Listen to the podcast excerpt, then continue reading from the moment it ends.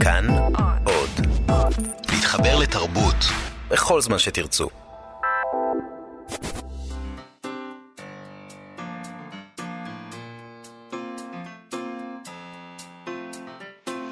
מה שכרוך עם יובל אביבי ומה יעשה לה.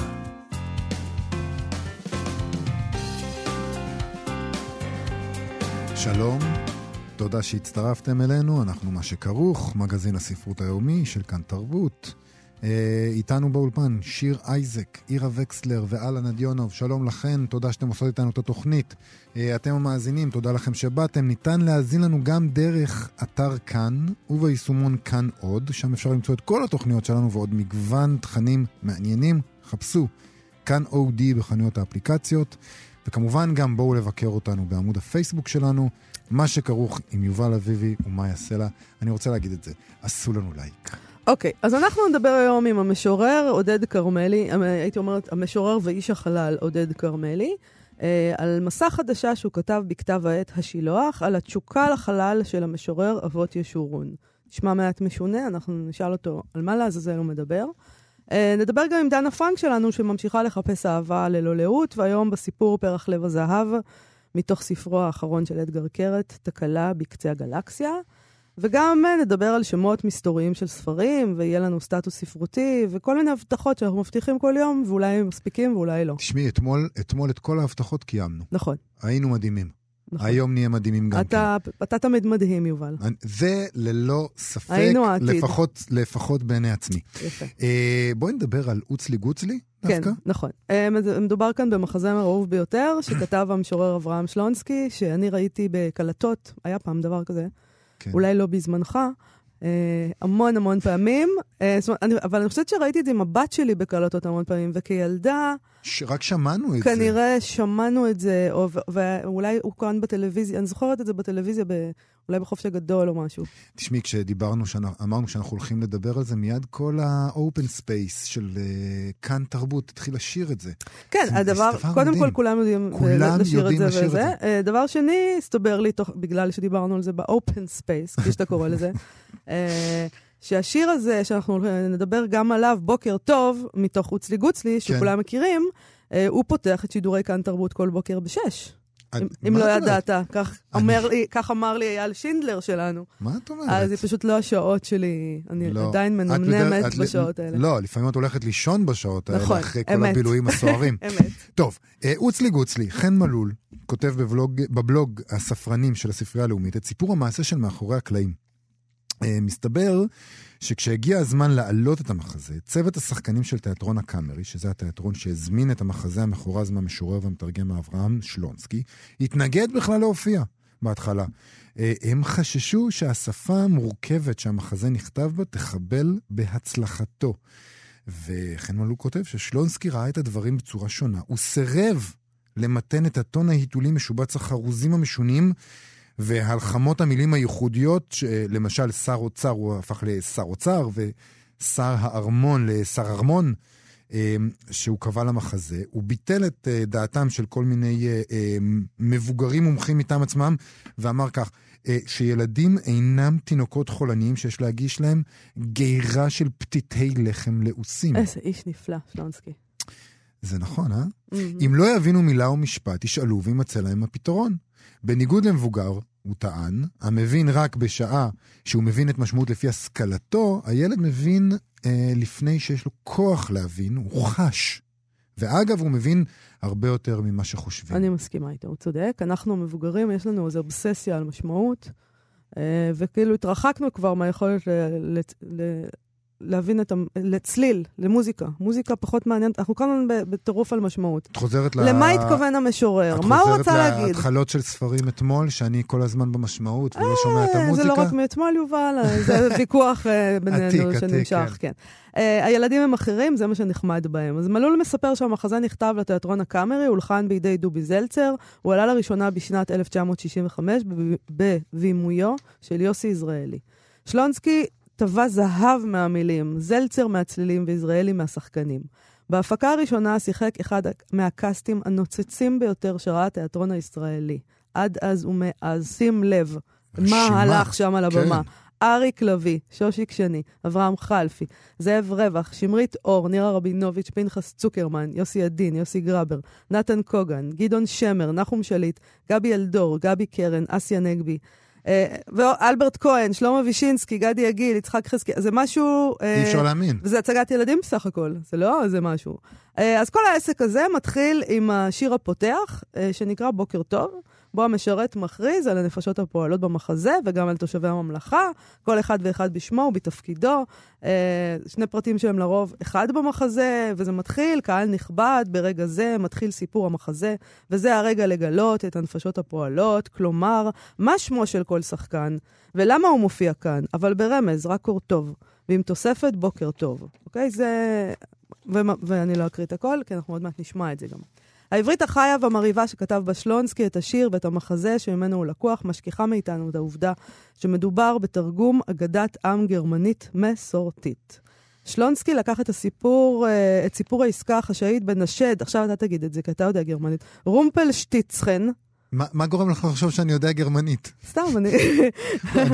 היית, בגרמניה זה הייתי כמה בגרמניה, חודשים. כן. מעבר אוקיי. לעובדה שלפחות באוזניים שלי אמרת את זה מושלם. רומפל שטילצחן. בדיוק.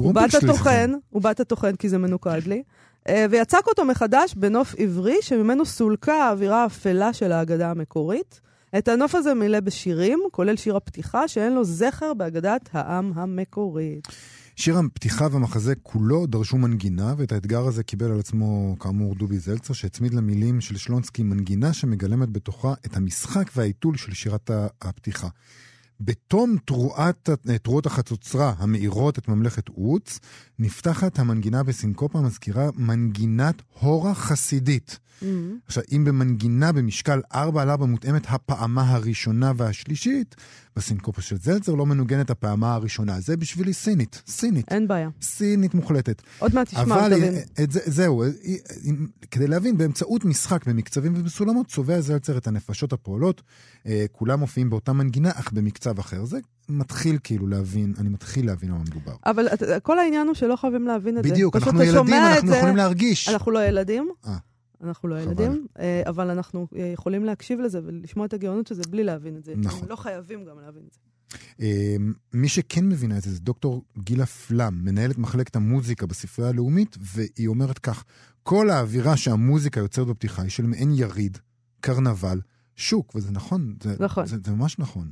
אה, בארכיון המוזיקה בספרייה הלאומית שמורים התווים המקוריים של המחזה, בארכיון דובי זלצר, והמסמכים בארכיון מאפשרים להתחקות אחר התאמת המוזיקה למחזה. נכון, ואפשר אה, אה, גם, וגם מומלץ בעיניי, להיכנס לבלוג, לבלוג הספרנים ולראות שם, אה, הם העלו דוגמה לתווים המקוריים, ובכלל זה בלוג נהדר. זה בלוג נהדר. אנחנו מחבבים אותו מאוד. מ- יש אבל. אוקיי. מתברר שהדמות היחידה שלא מוצגת בשמה בשיר הפתיחה, היא גם זו שהעניקה למחזה את שמו, אם, עכשיו אני אנסה, רומפל שטילצחן, כן. מנענע עמודים קטן אגב בגרמנית, הוא, אז את אז השם... עכשיו, מנענע עמודים קטן, זה מין, זה מין, זה המשמעות של השם. כן. יש מילה אחת שאומרת מנענע עמודים קטן. תחשוב כן. איזה שפה נהדרת זאת.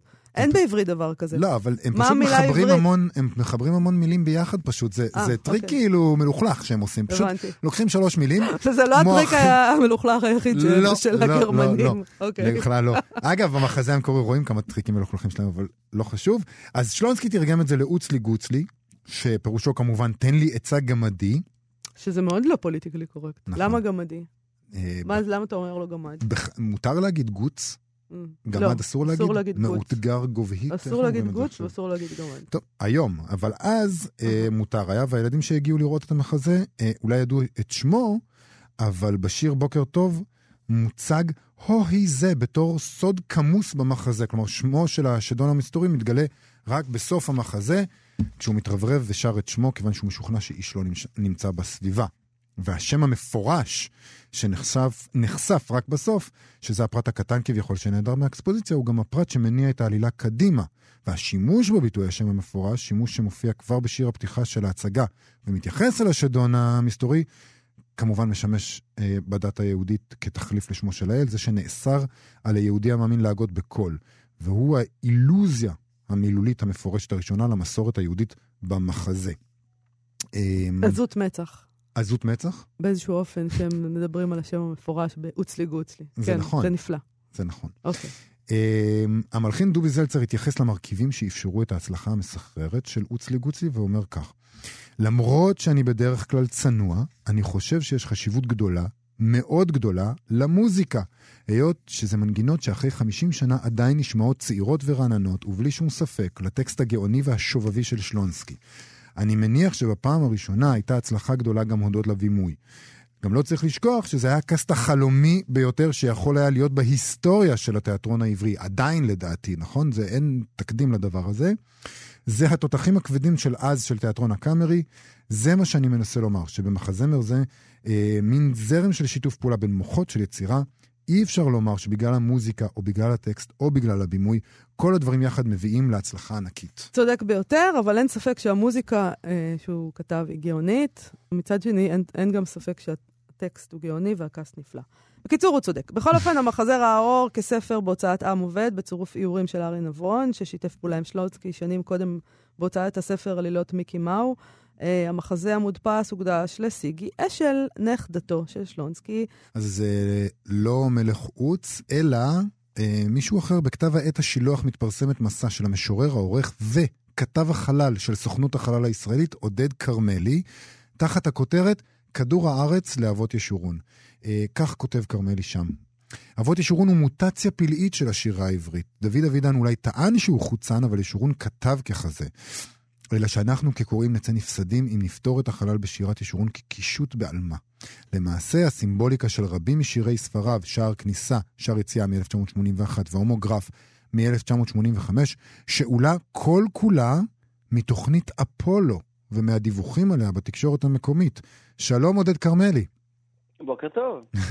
בוקר טוב. כאן וכאן בוקר באמת. על מה אתה מדבר? תגיד, עודד, מה, מה זה אומר, השירה הזאת, הש, השירה של אבות ישורון מושפעת מתוכנית אפולו? הכיצד? כן, הכיצד. ובכן, אה, זה היה סיפור קצת אה, בלשי הפעם. אני הרבה שנים מכיר ומוקיר את אה, שירי החלל של אבות בשני הספרים האלה, והנחתי שמדובר בתצלום. הוא כותב שהוא ראה בעיתון הבוקר, בעיתון דבר, תצלום של כדור הארץ. כן. ושל חללית האם עומדת מול כדור הארץ. עכשיו, אני הנחתי שמדובר בתצלום, בתצלום הראשון של כדור הארץ והירח, שצילמה וויג'ר 1 ב-77, כי אבות מתארך את השירים. אוקיי. אז כתוב, 77 תאריך מדויק, אז הלכתי, חיפשתי, אה, ולבושתי מסתבר שוויג'ר אה, צילמה את התמונה אחרי שהשיר נכתב, כלומר רק בספטמבר, והוא כותב את mm. השיר בפברואר. אוקיי. התחלתי לחפש, לקחתי אותם די ריטלין. לא היה שום דבר ב-22 בפברואר 1977 בעיתון דבר. אוקיי. Okay. גם לא ב-21 בפברואר, גם לא ב-20 בפברואר. ותהיתי מה, מה, על מה, איזה תצלום, תצלום לילה הוא רואה בעיתון הבוקר. אה, וככה נסוג בשנים עד שהגעתי בסוף לתוכנית אפולו. וכשהגעתי לתוכנית אפולו ראיתי שכל המרכיבים שם, כלומר, כל מחזור השירים חללית האם, לקוחה ממש מהרגע שבו, החל מאפולו אה, 9, אה, נוצר הצירוף הזה, חללית האם, כן, שהוא שאול קצת ממדע בדיוני, אבל פתאום יש באמת חללית האם, ואבות קורא אה, תיאורים נפלאים כמו חודש הקשר עם חללית האם, mm-hmm. כן, כשהיא יוצאת מהצד האפל של הירח, חודש הקשר עם חללית האם, וכך הוא ניגש לכתוב את השירים האלה. כשאתה, כשבעצם מה שאתה, זאת אומרת, אתה קורא את זה כהתפיסה שלו, את ה, את, שיש עוד עולם, יש עולם נוסף, יש עולם, עולם הבא, אה, יש איזו אפשרות אולי לחדש קשר עם המתים. נכון, יש אפשרות לחדש את הקשר עם חללית האם. אוקיי. וכשקוראים את השירים ככה, פתאום אה, מבינים את המשמעות העמוקה שאבות מייחס לחלל, כי החלל הוא ארץ המתים, החלל הוא החללים האלה. ואם חודש הקשר עם האם שנשלחה לחלל, האם שהלכה, ש, שנרצחה כן. בשואה, אז אולי גם הוא יכול לחדש את הקשר. אולי מישהו, כפי שמצלמים את כל כדור הארץ מהחלל, מארץ המתים, אולי גם מצלמים אותו, אולי גם רואים אותו. אז זה באמת החיב... האלה... חיבור כן. נורא יפה שאתה עושה בין אחד מהשירים הכי מפורסמים שלו, איך נקרא שאני מקבל מכתבים מהבית והבית איננו, ואתה מחבר את זה באמת אה, אה, לתצלום הזה של אה, האם, חללית האם, לכאורה הבית ניצב מה, מהעבר השני ומסתכל על הבית החדש של אבות ישורון.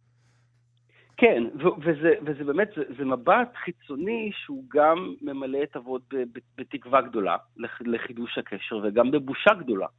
הוא לא באמת אה, אה, שלם ושלב ונוח לו עם הידיעה הזו שמביטים בו, שמצלמים אותו מלמעלה. אה, זה כמובן זה סימבוליקה שהיא מאוד מאוד דתית, אבל גם אפשר להבין את זה כאדם שחרב עליו עולמו, פתאום לראות צלום של, של כדור הארץ מהחלל ולראות את הדבר הזה שנקרא חלל, כאילו נותן לו איזשהו תווך נוסף. זה באמת נורא מעניין שאתה בעצם עושה את הקישור הזה של החלל לאבות ישורון, כי באמת, כפי שאתה כתבת בפתיחה, הרבה יותר טבעי היה לדבר על uh, אבידן. אבידן עכשיו uh, נורא נעלב, אם הוא צופה בנו מהחלל. הוא ודאי צופה בנו מהחלל. אוקיי, הוא ודאי, יפה. אבל מגלקסיה רחוקה ביותר. מזל, כי אחרת היינו חוטפים. דווקא כן. אותו אתה שם בצד ואומר, הוא לא... הוא לא, הוא לא שם. כן, אבידן הוא משורר מאוד חללי, אבל הוא לא מתייחס באמת. כלומר, לאבות יש שירים של אסטרונאוטים על הירח. כן. ממש האסטרונאוטים על הירח, ו- וכשקוראים את השירים האלה ומשווים אותם לכתבות בעיתון דבר, אז גם רואים, למשל, שהוא כותב, הירח אה, מלוכלך ומלא חול. אז קוראים שבאמת הייתה דאגה נורא גדולה שחליפות האסטרונאוטים התלכלכו, שבגדי החג שלהם, כך הוא כותב, התלכלכו באבק הירח. זה אז זה... ההתייחסות שהיא יותר ספציפית, זאת אומרת, זה לא איזה, זה לא החלל כאיזה דימוי גדול, זה החלל ממש, זה מה אנחנו הולכים ללמוד מהמסע הזה לירח. אתה כותב על מיעוט הכותבים בעברית שהושפעו מתוכנית החלל, לעומת אה, אה, משוררים מעבר לים, ששם זה נפוץ יותר. אה, למה בעצם לא מרגש אותנו כל כך? למה לא מרגש את המשוררים פה והסופרים החלל, ולמה לך יש אובססיה עם החלל, עודד כרמלי? לך ולישורון. שאלה נהדרת, שאלה נהדרת. אה, אני, לא, אני לא יכול להעיד על, על, על היעדר העניין של uh, חבריי ועמיתיי. אוקיי. Okay. מבחינתי זה, זה, זה המגרש משחקים האולטימטיבי.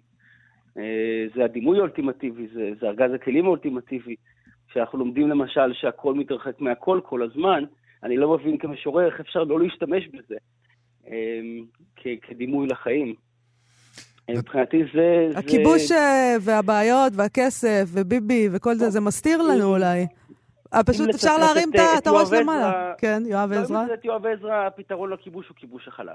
אה, אז עכשיו אתה שמעת? הייתה עכשיו, אה, דיברו על זה שחללית ישראלית בדצמבר. בהחלט, אה, אוקיי. SpaceIL. יפה, כן, כן, אוקיי. כן. זה לא, בדיוק ב news. הקט המומחה, מה שנקרא. נכון, אז אולי... רגע, זה גרם לך אושר? האם אתה מפנטז יום אחד להיות אסטרונאוט ולטוס אה, באיזה חללית? כל מה שאני רוצה לעשות בחיי. אתה חושב, אתה חושב שאתה תוכל להיות אסטרונאוט? למה שהוא לא יוכל? אני אהיה אסטרונאוט היום ונורא. אני גם לא טוב עם מחשבים.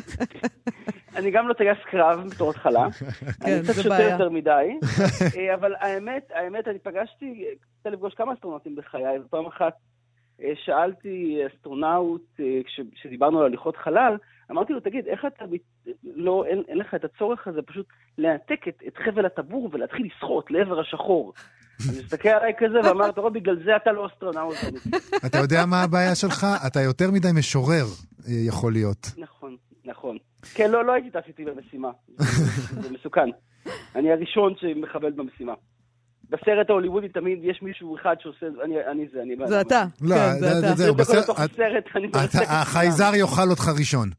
אוקיי, אה, עודד כרמלי, אה, משורר ואיש חלל, תודה רבה לך על השיחה הזאת, והמסע הזאת התפרסמה בכתב העת שילוח, שנמצא באינטרנט, ואפשר לקרוא אותה. מסע מעניינת מאוד מומלץ. תודה רבה לך. תודה רבה. ביי. אה, אנחנו מה שכרוך, מגזין הספרות היומי של כאן תרבות, ולכן לא נדבר רק על דיוויד ברוי, אלא גם עם דנה פרנק שלנו. על אה, איזשהו ספר שהיא בחרה בשבילנו, אה, כי היא אה, אוחזת בפינה, דנה פרנק מחפשת אהבה. ובכן. האמת שעולה על דעתי שזה עתה דיברנו על תקלה בקצה הגלקסיה, והנה אנחנו מדברים על תקלה בקצה הגלקסיה. איזה חיבור. איזה חיבור. לא תכננו. לא תכננו את הדבר הזה. אתם היום במוד חללי, ממש כמו הנשיא טראמפ. זה לא עניין של מוד, פשוט זה אומר לכם שיש השגחה. יש השגחה. יש מישהו שמארגן את הכל. יש חללית אם שצופה בנו מהצד השני. היד הנעלמה. ערבבה פה הכל כדי שאנחנו נהיה בתמה חללית, ואכן אנחנו מחפשים היום אהבה בסיפור מתוך הספר החדש של אתגר קרת, תקלה בקצה הגלקסיה. אה, ניתן איזה סקירה קצרה של האדם ופועלו. בהחלט, למה לא? בהחלט. אגב, במהלך ההכנות לפינה קראתי איזה טקסט שנכתב עליו באנגלית, שנפתח במשפט אתגר קרת, or in Hebrew, urban challenge. מה שאף פעם לא. חשבתי עליו, וזה מאוד זה- מצחיק. זה נהדר, Urban Challenge. Urban Challenge, בשבחי ה Google Translate. אוקיי. אז אתגר קרת בן 50, וכבר הספקנו להזדעזע מזה בתוכנית מספר פעמים, אה, הוא ללא ספק הסופר המפורסם מבני דורו בישראל, ואחד הכותבים הישראלים המוערכים בעולם. אה, ספרו הראשון, צינורות, יצא ב-1992, ומיד ייצב אותו כמה שאנחנו קוראים אה, קול של דור, או איזשהו קול של איזשהו דור. כן. אה, קרת מזוהה בעיקר עם סיפורים קצרים, אבל הוא כתב גם פזמונים, נובלות, ספרי קומיקס, ספרי ילדים ותסריטים לקולנוע ולטלוויזיה. אה, הוא זכה בהמון פרסים, ביניהם נזכיר את אה, מצלמת הזהב בפסטיבל כאן, על סרטו שיצר יחד עם שירה גפן מדוזות, ושהוא אביר, אה, זכה בעיטור הכבוד, כלומר הוא אביר מסדר התרבות והספרות הצרפתי. שזה הפרס האהוב עליי. זה הפרס האהוב על כולנו. אני רוצה להיות אביר זה לא גם כן. פרס, זה איתור. זה זה. משהו, זה זה- איתור. הוא אביר. הוא אביר, וואו, הוא זה- אביר. זה מקסים, זה זה מרגש. די מקסים. נכון. אני מדמיינת אותו מנסה לשלוף את החרב. אה, רץ ככה עם השריון הזה עליו, כן. לעבר האנגלים או משהו. יושב על הסוס, רוח. מחכה כאילו להיכנס. מהמם. כן, יש הרבה אסוציאציות לאבירים. אה, לפני הרבה שנים קראתי ראיון איתו, שבו הוא נשאל על ההצלחה הבאמת אה, גדולה שלו ברחבי תבל, והוא אמר, בתחילת דרכי, היה לי הרבה סיפורים שהתרחשו באוטובוסים, באמת בגעגועי לקיסינג'ר זה נכון. אה, בהמשך כתבתי סיפורים שמתרחשים במוניות, ובהדרגה עברתי לסיפורים שמתרחשים במטוסים. אה, ובהמשך ישיר של הגרף הזה, בספר הנוכחי, באמת יש הרבה סיפורים שמתרחשים בחוץ לארץ, מה שנקרא. אבל, אבל, אבל אני חושבת שזאת הבחנה מאוד יפה שלו את עצמו, אבל נכון. גם אני אגיד שהם לא מתרחשים בחוץ לארץ, הם פשוט לא מתרחשים כאן, אבל מבחינתו זה לא חוץ לארץ. שזה כבר רמה יותר גבוהה מסתם להיות במטוס ולנסוע בחוץ לארץ. יפה זה מאוד. כבר חיים, זה כבר פשוט רגיל כזה. לגמרי. חיים שם, בית, בית ספר וילדים, כן, ופשוט לא ואתה בארץ. שם, כן, כן. אתה במקום אחר, אתה מתרחק מהפריפריה הזו אה, שאנחנו חיים בה, אבל מבין כל הסיפורים, אני מאוד, אה, ליבי מאוד יצא אל הספר, אל הסיפור פרח לב הזהב, כי אני חושבת, ואני אשכנע אתכם בקרוב, שזה סיפור שהוא קפסולה של ישראליות אה, בת זמננו. אז בואו נספר בעצם מה קורה שם. כן. אה, אני אקריא את אה, פתיחת הסיפור. אוקיי. בקפה ליד הבית שלי יש מלצרית חמודה. אורן, שעובד במטבח, אומר שאין לה חבר, שקוראים לה שקמה, ושהיא אוהבת סמים קלים. לפני שהיא התחילה לעבוד שם, לא נכנסתי אליהם אפילו פעם אחת, אבל עכשיו אני יושב שם כל בוקר. שותה אספרסו, מדבר איתה קצת על דברים שאני קורא בעיתון, על אנשים אחרים שיושבים בקפה, על עוגיות. לפעמים אני אפילו מצליח להצחיק אותה. וכשהיא צוחקת זה עושה לי טוב. כבר כמה פעמים רציתי להזמין אותה לסרט, אבל סרט זה מדי לפרצוף. סרט זה אחד לפני ארוחת ערב במסעדה, או לבקש שתטוס איתך לאילת. סרט זה לא משהו שאפשר לפרש בכמה דרכים. זה כמו להגיד לה, אני רוצה אותך. ואם היא לא בעניין והיא תגיד לא, זה כבר גובל באי נעימות. בגלל זה חשבתי שלהזמין אותה לג'וינט עדיף. מקסימום היא תגיד, אני לא מעשנת, ואני אזרוק איזה בדיחה על סטלנים, אזמין עוד אספרסו קצר כאילו כלום, ונמשיך הלאה. אז הגיבור הזה, שאנחנו לא יודעים בין כמה, הוא, הוא נשמע די צעיר, אה, הוא רוצה להתארגן על סמים. זה אמור להיות פשוט וקל, אבל לא בישראל. קודם כל, הוא צריך להתקשר לאיזה חבר זנוח מהתיכון, איזה אברי אחד, ולהבין ממנו אם הוא יכול לעזור לו.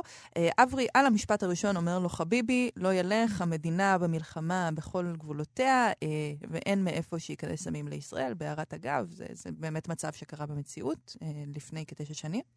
אה, עשינו על זה תחקיר ב- בפודקאסט חיות כיס.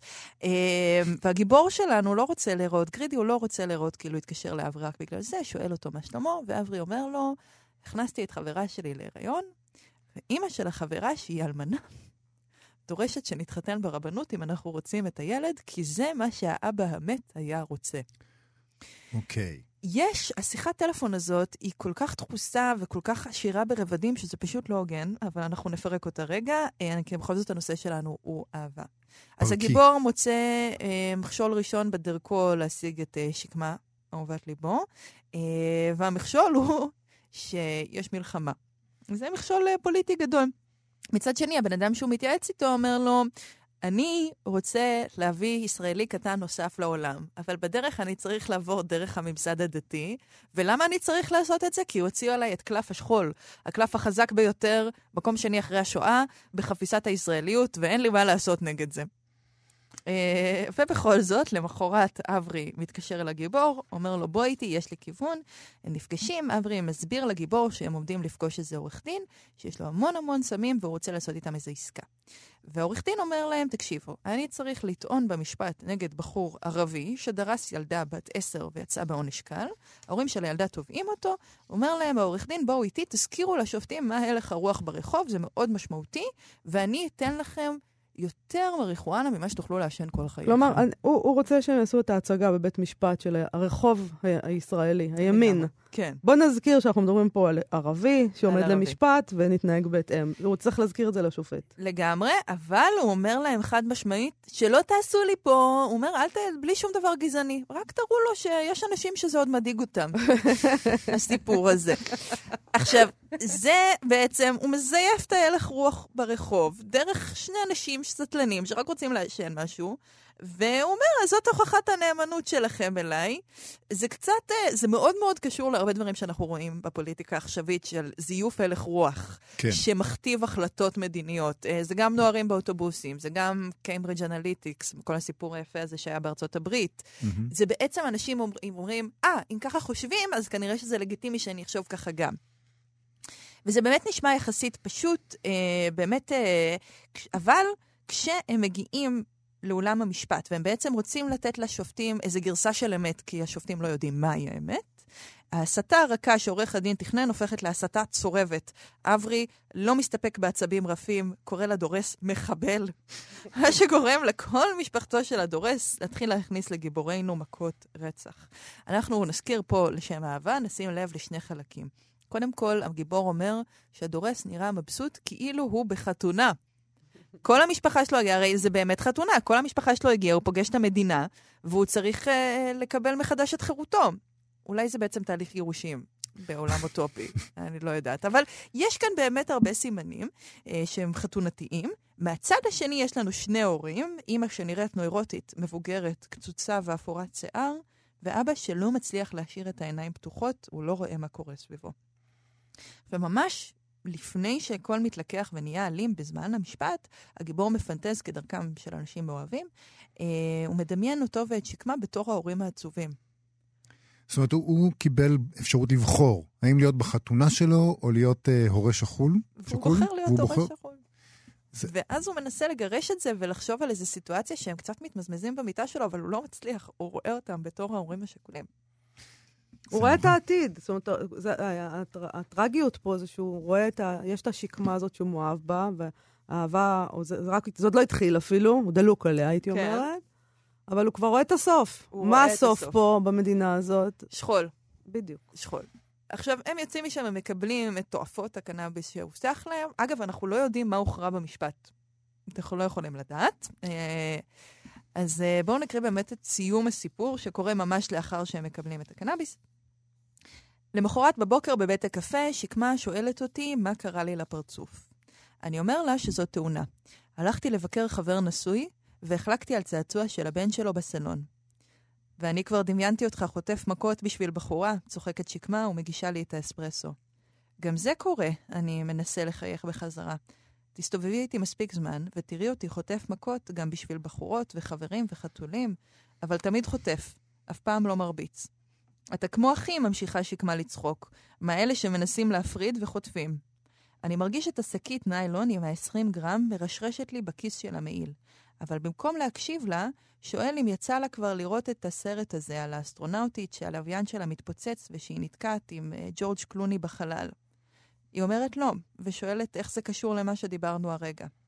לא קשור, אני מודה, אבל זה נשמע מעיף. זה תלת מימד עם משקפיים והכול. רוצה לבוא איתי? יש שנייה של שקט, ואני יודע שאחריו יגיע הכן או הלא. בינתיים עולה לי שוב בראש התמונה הזאת.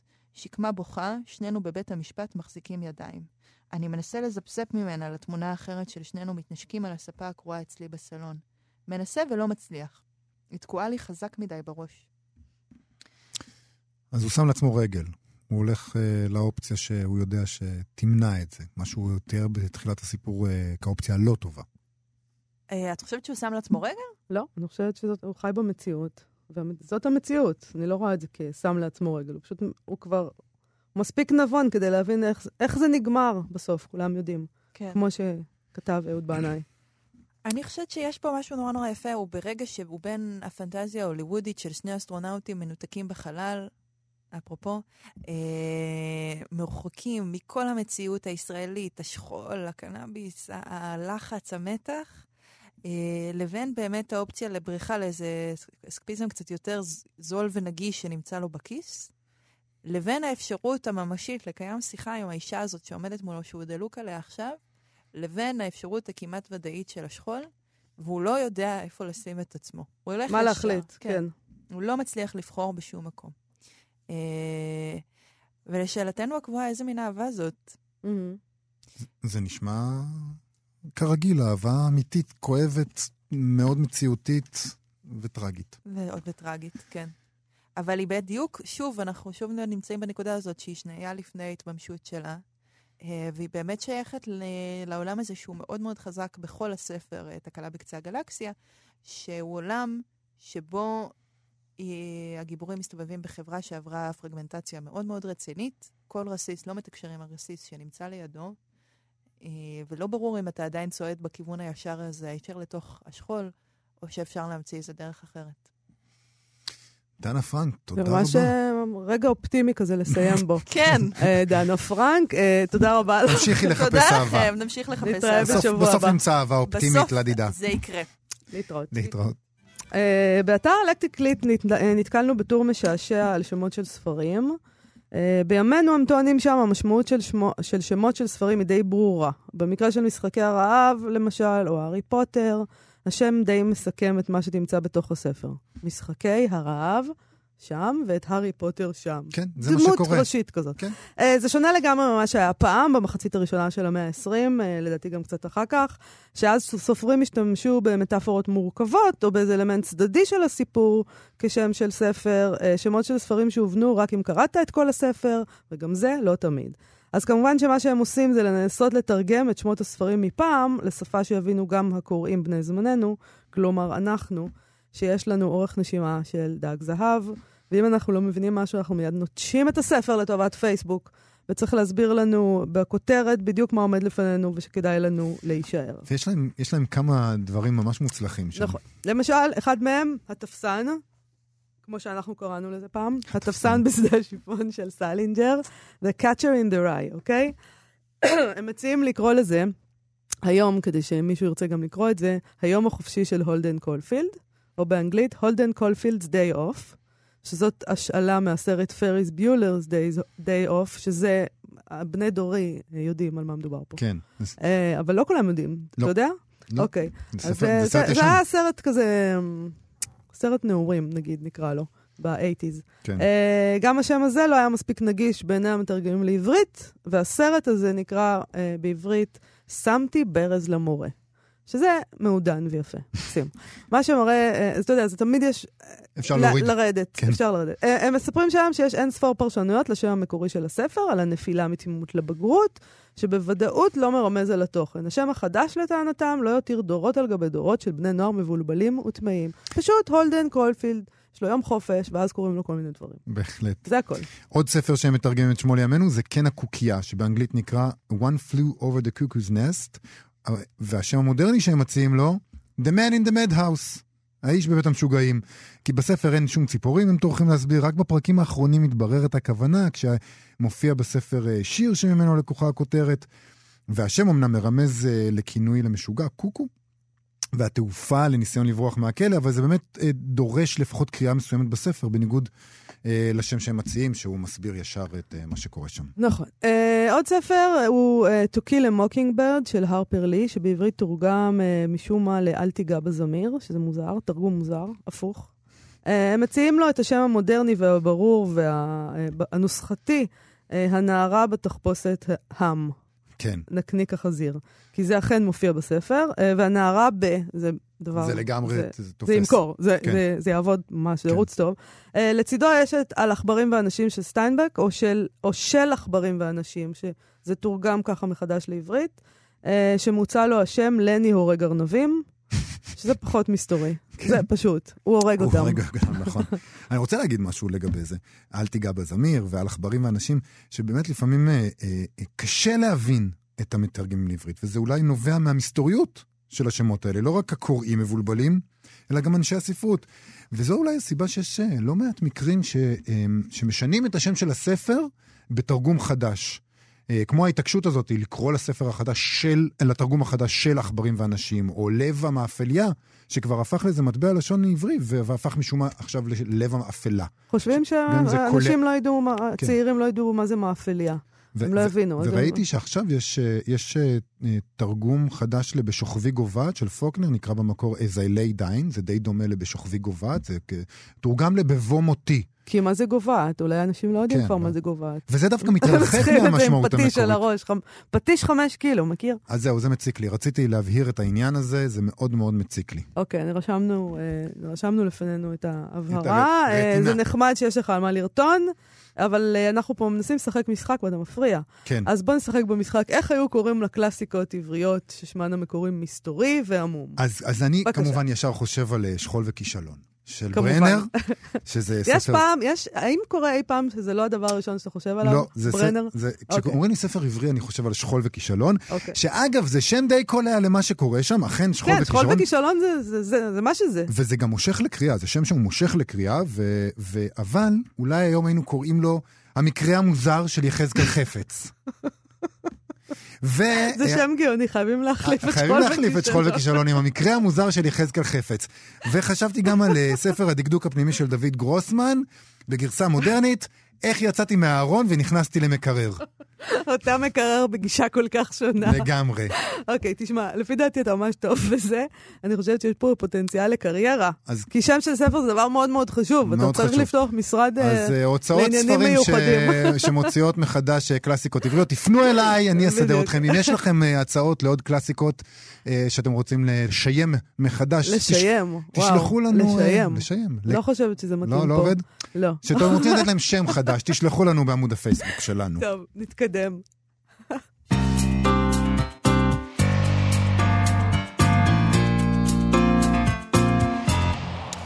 פינת הסטטוס היומי, נקריא סטטוס של המשורר אלפרד כהן. הוא כותב על סוגיה קשה מאוד, אה, שמקפלת בתוכה את אחת מדמויות האב של עולם הספרות הישראלית, הטרחן הבלתי נלאה, שבאמת כולנו מכירים, וזו מין דמות כזאת שלפעמים אתה מגלה שגם אתה אה, מגלם אותה, מגלה בבהלה, יש לומר, כי זה, כי זה לא כל כך נעים לגלות שזה אתה.